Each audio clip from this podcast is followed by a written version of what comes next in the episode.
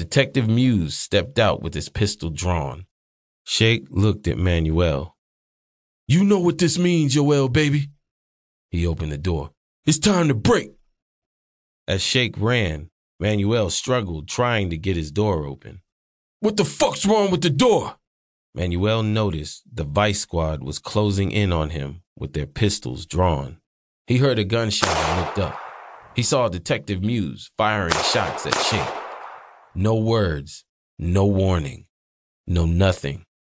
As he watched, he felt a steel tip of a revolver against his temple. Freeze! Police! Detective Chaz screamed. If you move, I'll shoot.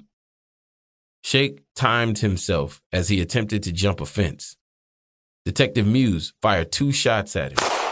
Shake felt a bullet penetrate the back of his leg. His leg buckled as he slammed into the fence. He fell to the ground holding his thigh. Detective Muse drew closer.